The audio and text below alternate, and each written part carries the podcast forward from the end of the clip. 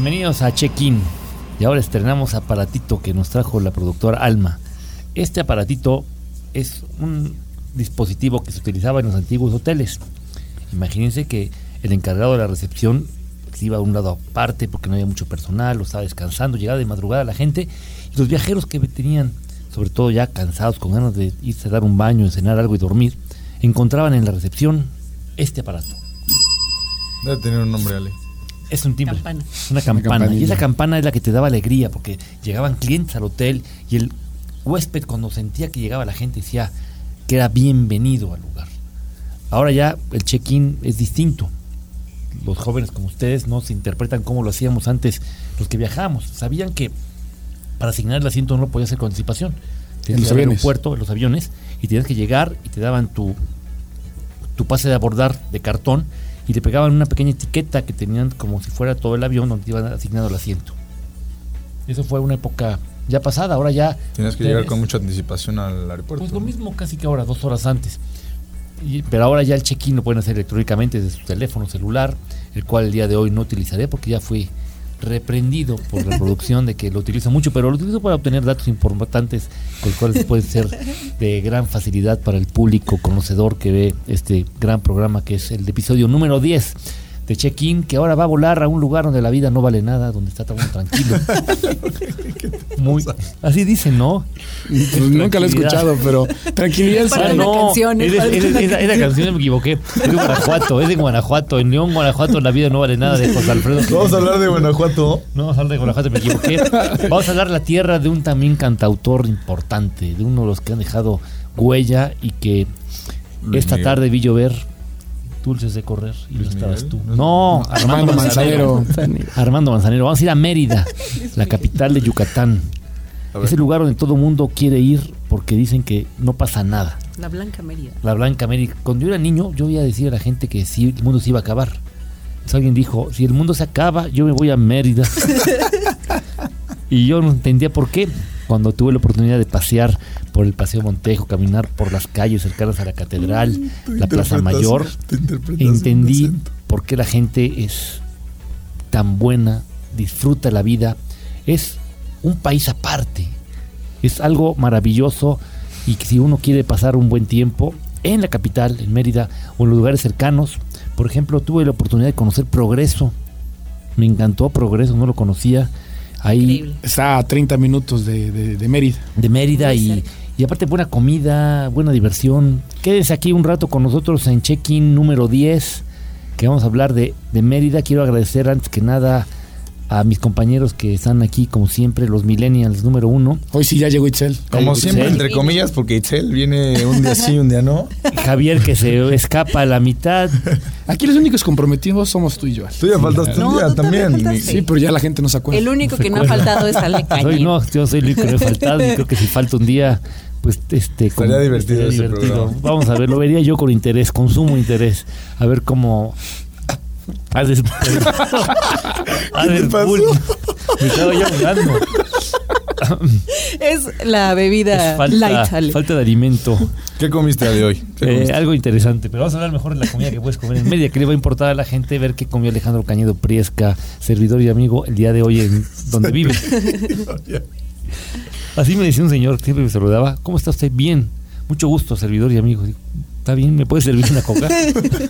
Entonces vamos a hablar de Mérida, un gran lugar, se puede volar muchas veces desde muchos distintos puntos lugares. Hay vuelos de Monterrey, hay vuelos desde la Ciudad de México, de Veracruz, de Oaxaca, puedes volar desde Estados Unidos. El aeropuerto está increíblemente moderno, te impresiona. Cuando llegas te sientes en un ambiente que te recibe alegremente y a la salida también puedes irte contento porque puedes comprar muchos de los productos como son las famosas bolitas de queso que solo le gustan a Carlos. pero Que no nos buenas. gustaron, Ale. Que no me gustaron, la recomendé y no. A mí Se no la me recomendó y no. bolitas me de queso. No me compartieron de sus bolitas de queso. No, pues es que un día te compartiré. Si quieres, te, te voy a llevar para allá. Después de este programa que lo vea allá en, en Mérida, va a decir: esos muchachos tienen que conocer más Mérida para que sigan hablando bien de ese lugar donde la vida es tranquila, donde la gente es amable, donde se come deliciosamente, Delicioso. donde se hizo la primera catedral de en, de en tierra, o en tierra adentro, podríamos llamarle, o en, que no era isla, que es la catedral de Mérida, que tienen el, el Paseo Montejo, que es un lugar donde se dan la- una serie de casas señoriales, o sea, del Y es la avenida del más larga. Cinco una avenida muy larga. Está el Museo de- del Mundo Maya en las afueras, el centro de convenciones, Relativamente nuevo, ¿no? relativamente nuevo. También encontramos eh, mu- muchos museos que tienen que ver con la historia de la ciudad, la historia de la época de lo que fue el origen de la- del virreinato de la Nueva España y es también un lugar para hacer punto de ir y venir a lugares cercanos. Por ejemplo, te queda Uxmal muy cerca, Chichén Itzá. te queda Chichen Itzá. ¿Sabían que Chichen Itzá está en propiedad privada? Sí. Muchos de los lugares que hay allá lo compró alguien y de repente apareció que estaba la propiedad del señor Barbachano, una, una familia muy importante de allá que fueron también productores cinematográficos y ahora son empresarios turísticos. Don Fernando, que tengo el gusto de haber conocido, bueno, conozco y, y sigue siendo líder turístico en, en Mérida. Le es mando propietario. saludos. Pues no sé si lo vaya a escuchar, pero le mandamos un saludo porque es muy amable. Estuve la oportunidad de estar en su hotel de Uxmal, muy bonito, hacienda Uxmal, increíble. Y también ir a las diferentes haciendas, e ir a Progreso, que te escucha la música cuando llegas, aunque no la estés escuchando, porque siempre te acuerdas de una canción que me gusta mucho, De Los Ángeles. de Los Ángeles Azules, que la tocan por allá. Pero bueno, bienvenidos al programa. Vamos a platicar más de Mérida. ¿Qué nos dirías tú, Carlos? Pues bueno, hoy vamos a, hoy vamos a Mérida. Este lugar, como ya lo dicen ustedes, es como si fuera un país aparte, ¿no? La gente, su forma de ser cambia mucho. Y para la gente que nos escuche, la gente que a lo mejor hemos hablado mucho de los destinos internacionales, hoy quisimos hablar de un destino nacional, pero que dentro del país puede figurar como un lugar aparte, que tiene, como tú dices, todo tiene cultura, tiene gastronomía, eh, se come muy bien. ¿Qué como tal ahorita un, un, un, este, papazules? unos papazules, Pero una sopa de lima. la sopa de lima, que la, que, que la lima sabe diferente allá que acá. O también ¿Sopa de limón o qué? Diferente, es, es- sabe, exacto, Es como, como pollo también. Sí. sabe- tiene pollo, no, No creo. Oye, también sabes qué No puedo a pollo. recomendarles lo que es delicioso allá, el verdadero, único, irrepetible cochinita pibil. Ay, sí, delicioso. Claro, de ahí, de ahí es la cochinita pibil conocida en, en, en todo México, un platillo muy común. Es el platillo típico de ahí, hecho con, con achiote, es como un adobe de achiote también. Y aparte, ¿sabes qué? Que hay una alta gastronomía también eh, moderna en Yucatán que están interpretando la gastronomía antigua, de, siendo resultado de darle fama. Cuando la gente va a la península, pues tiene otra forma de ser, otra forma de entender. Y lo que hay allá mucho es el respeto hacia la vida de los demás y que también uno puede aprovechar ir y venir a lugares cercanos o ir hasta Cancún, ya en el estado de Quintana Roo, Casi tres horas de viaje a- de, Mérida a Cancún, dependiendo de cómo le, le pisen. Pero sí, sí, como tú dices, es un lugar diferente, un lugar también donde convive mucho la cultura maya con el, con el día a día de la gente. Tú conoces a la gente y escuchas que sí hablan diferente, pero también tienen formas diferentes y expresarse de diferentes palabras. Y, y- y- y es- esa, esa cultura se ve reflejada en la forma de ser de las personas. De hecho, un gran porcentaje de la población aún habla maya o Habla yucateco, maya. ¿no? O Y sus es nombres. Y sabes que había, lo que hay mucho alrededor son las famosas haciendas enequeneras. El enequén, para los que no están familiarizados, es una fibra con la cual se producían eh, cuerdas para barcos. Cuerdas. Y en los años 70, que fue una revolución que hubo en la industria enequenera, eh, hacía que había alfombras. Yo recuerdo tener en mi casa y en casa de muchos amigos aquí en Puebla, Sí. alfombras de nequén, que duraban mucho, eran muy fuertes, pero te picaban. Ibas descalzo y sentías que te picaban como si estuvieras en la arena caliente. Era muy curioso. Pues Desafortunadamente. imagínense una, una alfombra como si fuera del material de la cuerda. Exactamente. ¿Y después qué pasó? Que bueno, llegaron las fibras ¿Comprarías eso sintéticas. tan horrible? No lo compraba mucho la gente, era de moda. Hay familiares No, tuyos que pero lo es- compraron. Pero, es que digo, hablar, hablar, Javis, de, hablar de Mérida es hablar del Enequén. O sea, ahor- ahorita que lo tocas, yo creo que ese es un punto importante. El Enequén se da de una, de una especie como de agave que se da únicamente en la región. Esta industria nace a partir del 1850 y el boom es a partir del los 1900. Ahí es cuando se crean las grandes casas y las grandes familias. Se dice que las familias y la gente rica del porfiriato se iban a Mérida y vivían exactamente de la industria del Enequén. También por eso viene mucho, bueno, a partir de ahí, de tiempo atrás, es también de por qué se le conoce como la Ciudad Blanca. ¿Tú sabes por qué saliste a Ciudad Blanca? Este, no, sí, sería muy bueno que nos Digo, como, como tal, como tal hay muchas leyendas, no hay una versión oficial. Gente piensa que es por el tema de, de la tierra que tiene un color mucho más blanco que en otros lados. Las construcciones que anteriormente se hicieron con, con, con cal, pero también tiene que ver con el hecho de que anteriormente la ciudad fue hecho como para españoles y para gente de ciudad blanca. Entonces, gente para blancos, que ese sig- significado se retomó también a partir de la industria del Enequén, con los grandes empresarios haciendo las grandes mansiones que podemos ver en el Paseo Montejo. Casi todos del siglo XIX y XX. Curioso que la Casa Montejo, que es una de las joyas importantes, que es un museo que está a cargo de Fomento Cultural Banamex y que tiene obras de arte y exposiciones continuas, es del siglo XVI y XVII, renovada en el XIX y el XX, y es uno de los ejemplos más claros de la arquitectura de la zona.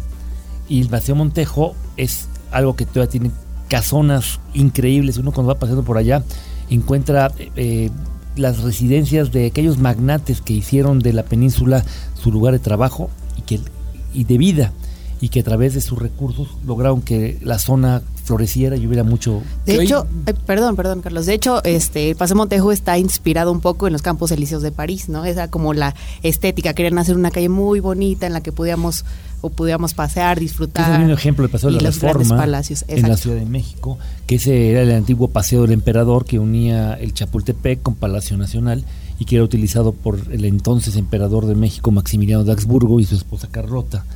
Y que bueno, fue ejemplo de que también en otros lugares, como bien dices, que se, se basan Se y, re- y se replica. replica. Y la verdad el Paseo Montejo es muy bonito. que hoy en día vale se, man- mantiene muy bonito, muy bien las casas se mantienen, pero ha perdido el, el valor. Bueno, la gente, muchas de las personas perdieron las propiedades y hoy en día puedes Se ver desplazaron, sí. se desplazaron y hoy puedes ver incluso bancos dentro de esas grandes propiedades. museos, vacías, ciudades o casas vacías. vacías. Y también lo puedes ver que hay grandes hoteles, uno de los grandes- Sí. más grandes hoteles que hay en la ciudad de Mérida están exactamente en el Paseo Montejo, que uno puede disfrutarlo, caminarlo, que camino temprano, muy de noche, porque si vas como a las entre 10 y 3 de la tarde, Calor es- y el calor es muy fuerte, el rayo del sol puede provocar a las personas que no nacieron sí, en esa zona, que se sientan a lo mejor un poco mal.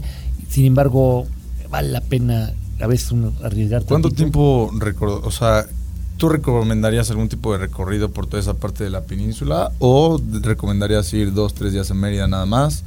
Eh, ¿Qué recomendarías tú? Mira, yo, menos? yo, yo recomendaría a la gente llegar, si van en auto y salen desde el centro, pueden llegar.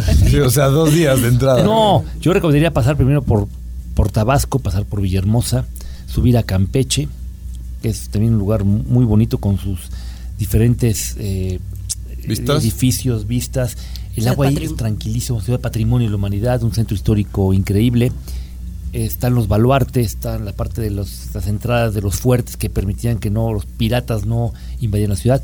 Luego de ahí te puedes ir a Mérida, con una noche en Campeche, tres en Mérida, Tres para en poder Mérida. ir un día a Progreso y regresar, ir a Chichen Itzá, y luego recorrer Uxmal y luego terminar para que los niños no se enojen y la gente joven disfrute, pues terminar en la Riviera Maya y Cancún, dejando como punto principal lo que es eh, Mérida, Y Se le conoce como la ruta maya. Eso, la ruta ¿no? Maya Y es que exactamente. puedes hacer muchos recorridos, cenotes, zonas arqueológicas, o sea, Claro, Mérida es- puede ser parte de un gran tour por el Es el justo sur, lo, ¿no? lo importante y es creo que lo que la, ha hecho a Mérida la ciudad pequeña más importante del mundo. Algo así estaba leyendo. Ahorita está en el- Tiene su periférico también que rodea la ciudad.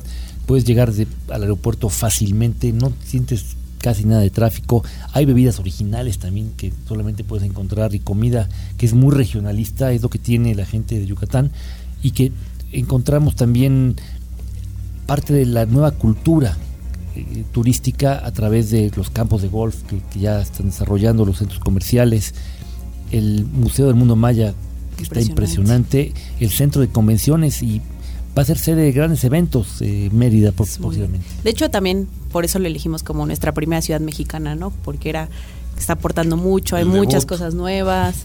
Sí, eh, creo que está y es una en ciudad el foco de todo ahorita. ¿no? ahorita es Justo. como mu- está ganando mucha fama y se la, Claro. se la ha ganado, ¿no? Y es que en el, en el- justo en el Paseo Montejo y en toda esa parte del centro histórico, que aparte de tener la influencia, como ya lo mencionaron, colonial y el porfiriato, por esa onda. Mal usado menos. la palabra colonial, Javis. Lo dicen mucho la gente, no es culpa tuya, tú lo leíste y dices colonial.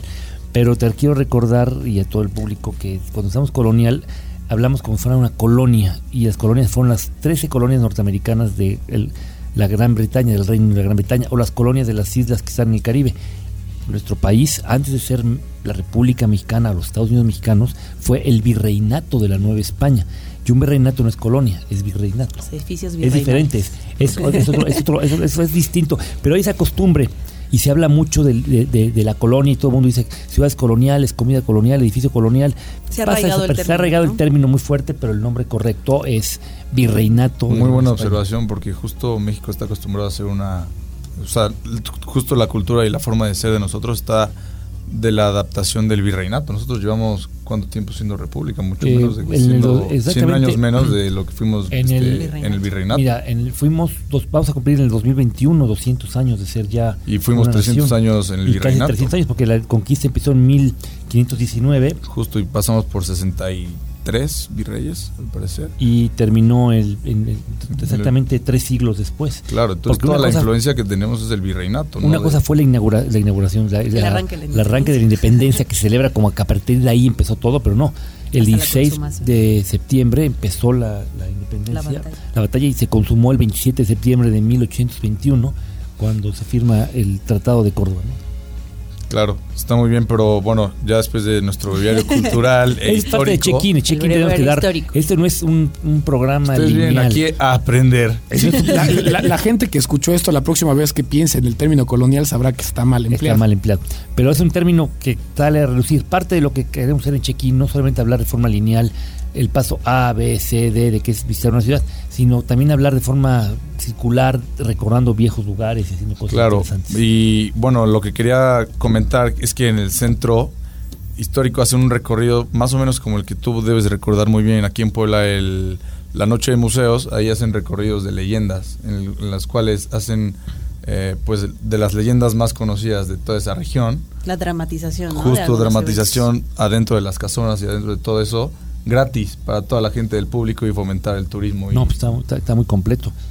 Creo Están haciendo, está están haciendo las cosas muy bien. También eh, cada cierto tiempo también el, los- el gobierno municipal de Mérida está organizando algo que se llama la Noche Blanca.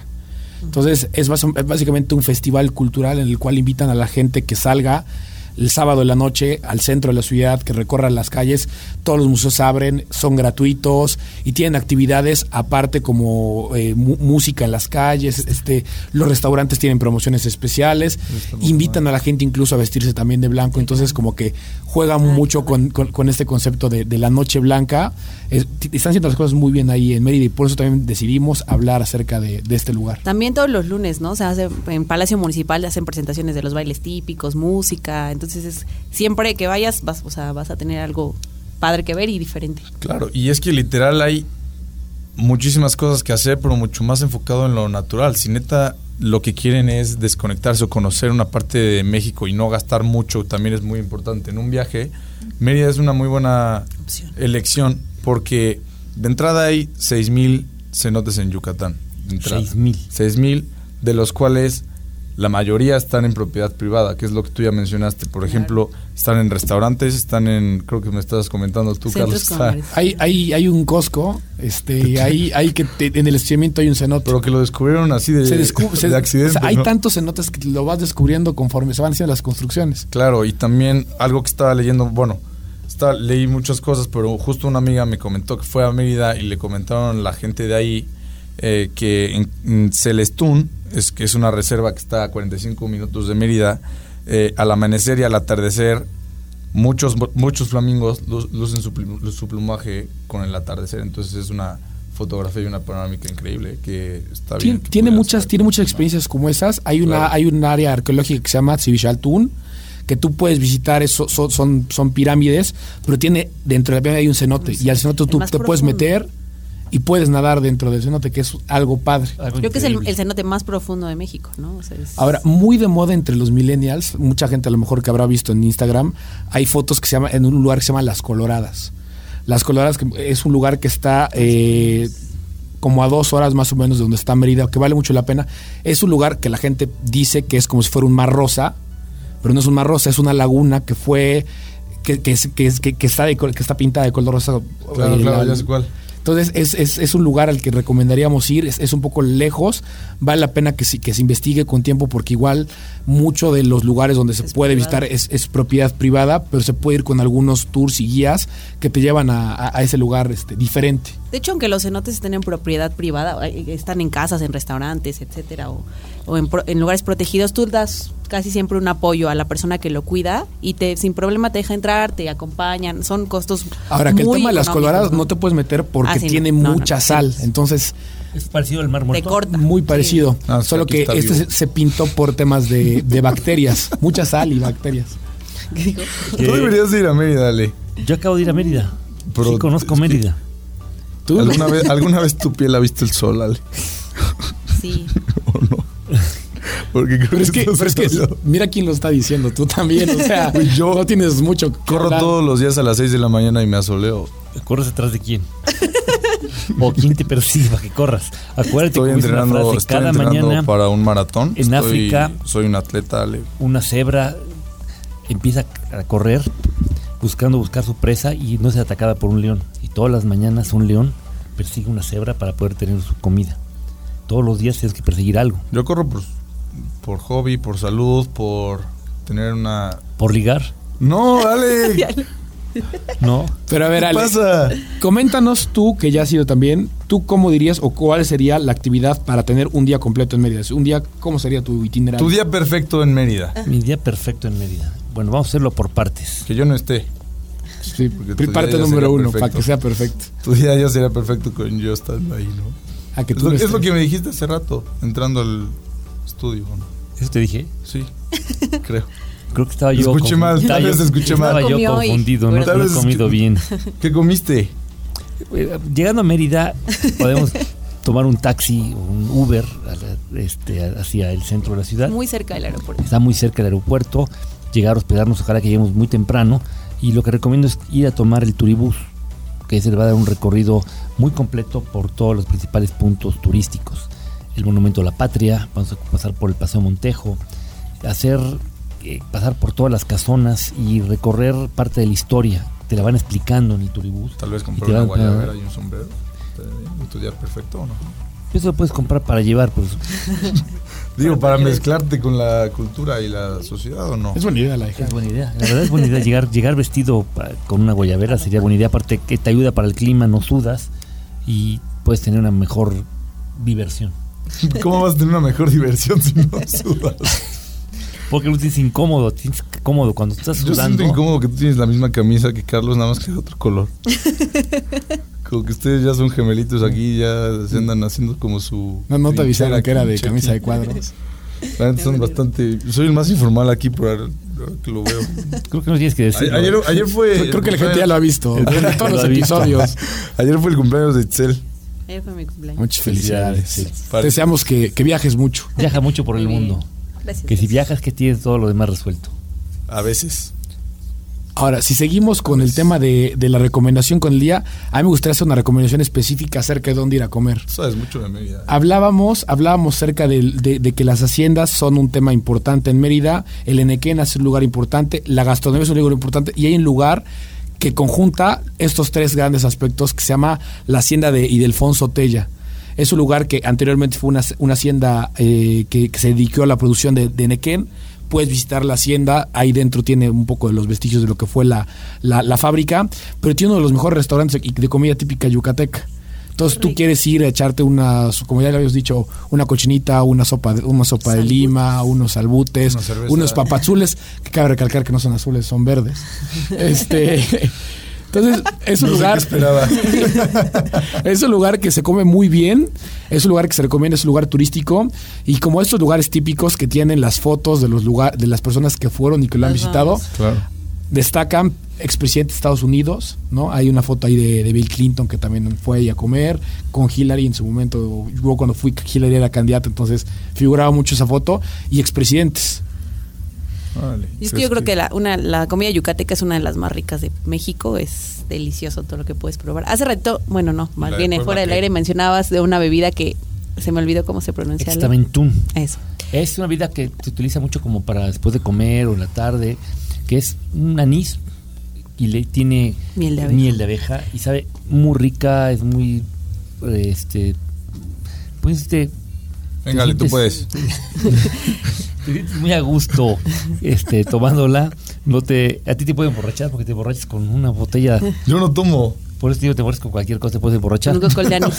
Un- con un cocol de anís te emborrachas. Siguiendo esa lógica, sí, sí, sí, con un chocolate. Yo creo que sí. ¿eh? yo creo que con un chocolate minado yo sí me puedo emborrachar, no es cierto. Oye, Ale, y aparte de esta bebida tiene una historia o una leyenda de allá que dicen que la, lo- la persona que, ve- que vendía esta bebida también vendía amor. Entonces, que como que le daba esa bebida a sus a, como a los hombres para embelezarlos. o- Co- ¿Cómo de que vendía amor? Y Así es que no me quedó El trabajo más amor. antiguo del mundo. Ah, ah, Puede ser. Solo, Es el solo la leyenda dice que vende amor. Es el oficio, ¿no? Entonces que el- ¿Pensaste en eso, no? Igual que yo. sí.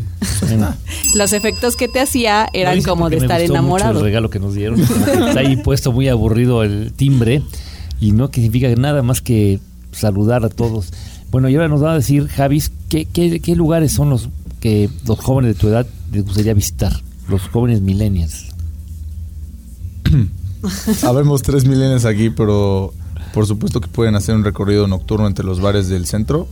Pueden hacer un recorrido entre los antros. Creo que tengo conocimiento de que hay tres antros nada más, pero podrían ir ahí. Hay más. Porque si quieres ir de fiesta, te vas a Cancún, te vas a Playa del Carmen. Pero también Sí, pero sí, la gente... vas tres horas, estás de fiesta y te regresas. ¿o ¿Cómo es eso? No, pero tomando en cuenta la ruta maya que acaba de escribir Ale, puede ser que tus días de paz y de tranquilidad y de todo eso de abuelear puede ser en Mérida y después ya te vas al, a la No, fiesta a en llenarte de cultura en Mérida, ¿no? Claro, o sea, el chiste es, bueno, yo creo que es un plan tranquilo, pero también obviamente para todos los públicos, para todas las ciudades y para todos los gustos para ti, Ale. Dependiendo, También. dependiendo la, la No temporada, en verano hay, digamos que, buen ambiente en Progreso. Ahorita mm, hemos mencionado mucho Puerto Progreso, pero muy por encimita. Puerto Progreso se encuentra a 30 minutos de Mérida y es como la playa de Mérida como tal. Está, es, es demasiado cer- es está demasiado cerca. En la, y, y hay bastantes bares y dependiendo luego en, en- en verano se organizan varias eh, como regatas entre, entre los jóvenes y te la pasas bastante bien ahí todo el día en la playa, echándote una cerveza, comiendo bien, te la pasas muy bien. Es un lugar lindo. Sería, sería una de las recomendaciones. ¿Qué otra recomendación nos das, Javi? ¿Por qué no nos recomiendas tú que al parecer sabes demasiado de Mérida? Qué curioso. Hemos tenido la oportunidad ¿Por de qué visitar sa- Mérida en diferentes ocasiones. En diferentes Apenas motivos. pudimos ir los tres. Diferentes motivos. ¿Cómo fueron sin mí? Sí, Sí, estás- Nos preparamos para este viaje.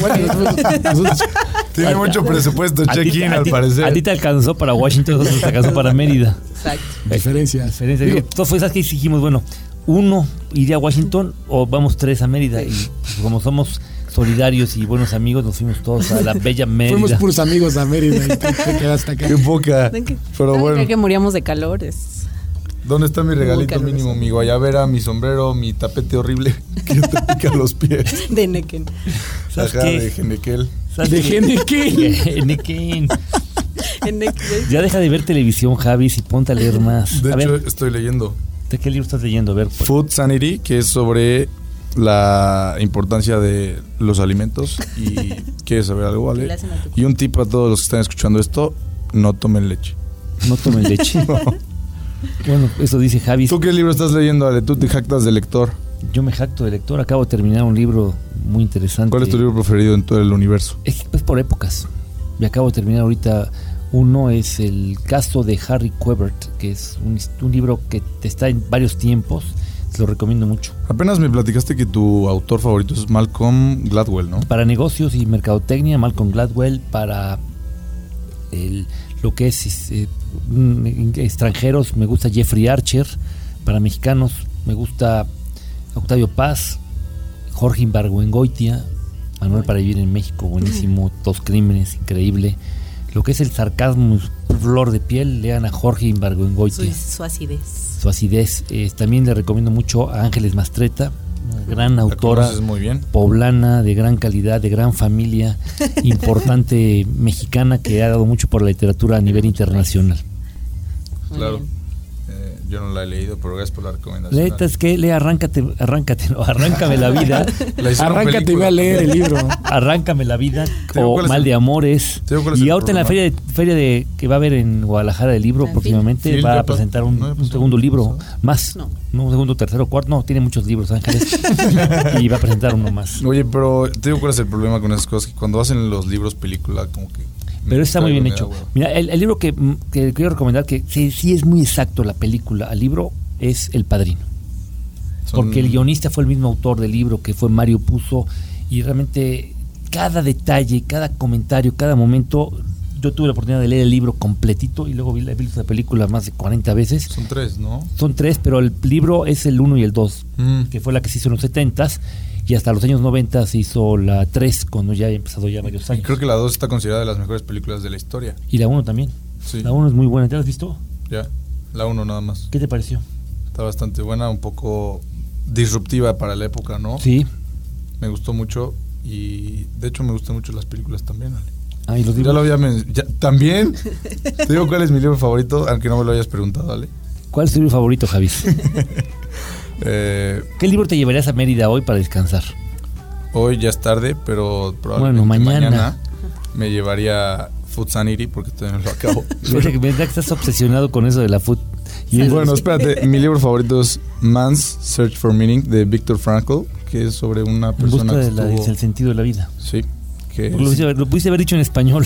es que lo leí en inglés, entonces Sí, pero estamos en un programa que es como si yo te digo ahorita que mi libro favorito es A Penny Less, A Penny More de Jeffrey Archer. Es más fácil decir. Puede ser, está un bien. centavo más, un centavo Está menos de bien. Jeffrey Archer. Te lo recomiendo muchísimo. Si tienen ganas de disfrutar una tarde, lo pueden acabar en cuatro horas y van a divertirse. Se van a poner a reír todo el tiempo. Jeffrey Archer es uno de los grandes autores ingleses que tiene una forma y una prosa que te envuelve rápidamente. qué gusto lo voy a leer. Justo, justo ahorita voy a A voy Penny- yo lo leí en inglés y en español. Tuve la oportunidad de leer los dos idiomas. ¿El mismo libro. El mismo libro. ¿Y qué es lo que te gustó más? Me gustó más, me gustó más todo. Me gustan Creo que no fue una pregunta tan buena. No, fue una pregunta medio rara. A ver, por eso a, la, a tu casa. Así cuando queramos mandar a Javi a otro lado, vamos a hacer el, el- el piquito. Este, y bueno, vamos a hablar también de qué deportes puede haber y el tiempo siempre pasa volando, porque aquí venimos a volar. Que nos diga, ¿quién de ustedes quiere hablar del triatlón? Bueno, en Mérida, en- Mérida- como tal, el tema del deporte está muy condicionado con el tema de la temperatura. Creo que no hemos hablado ahorita de Mérida acerca de las altas temperaturas que alcanzan. Sí, el tema de cuándo es ideal visitarlo, creo que sí debes de considerar que no sea a lo mejor en verano porque estás condicionado tus, las actividades y el tiempo que puedes estar en la calle al clima. muy- O sea, las temperaturas llegan casi as- arriba de los 40 grados Ay, y la sensación térmica y la sensación térmica es mucho mayor, ¿no? Entonces, sí, sí, sí, la, la recomendación para ir a Mérida sería no ir en, a lo mejor en O sea, verano en o ir con sus precauciones. Si no están acostumbrados a esas O temperaturas. sea, igual y ¿no? de Semana Santa para no ir en semana en tan alto A nosotros de turismo, ¿no, Ale? calor. Exactamente. O sea, si era sofocante. barato, menos Y fuimos en Eh, abril. En abril. O sea, sí. Sí, Y Fueron- sí era un calor. Fuimos sin ti, fuimos sin ti. Es que Estás que- en Washington. Hay que hacer la palabra clave. You were not living in your city right now. Porque Bueno, hablas en inglés tú ahora. porque como fuiste a Washington era la manera, a lo mejor me ibas a entender porque es tan raro. Deberías... Yo soy raro. La gente, la gente opinará. La gente opinará ver, que no sé qué sus comentarios y ¿quién, piensan que soy raro. quién es más raro, Javi o yo? Ale, La edición es Vamos muy a hacer una votación. Ale, Una no sabemos que tú. Eh, pueden mandar sus mensajes a javis arroba soy el más raro punto com. Qué mal chiste. Bueno, Mérida para mí, ¿qué es Mérida en tres palabras? Mérida es paz, disrupción, porque son distintos, y tranquilidad. No, tranquilidad ya lo dije como paz. Vamos a repetirlo. a ver, Ale, Paz. ordénalos otra vez. Tú puedes.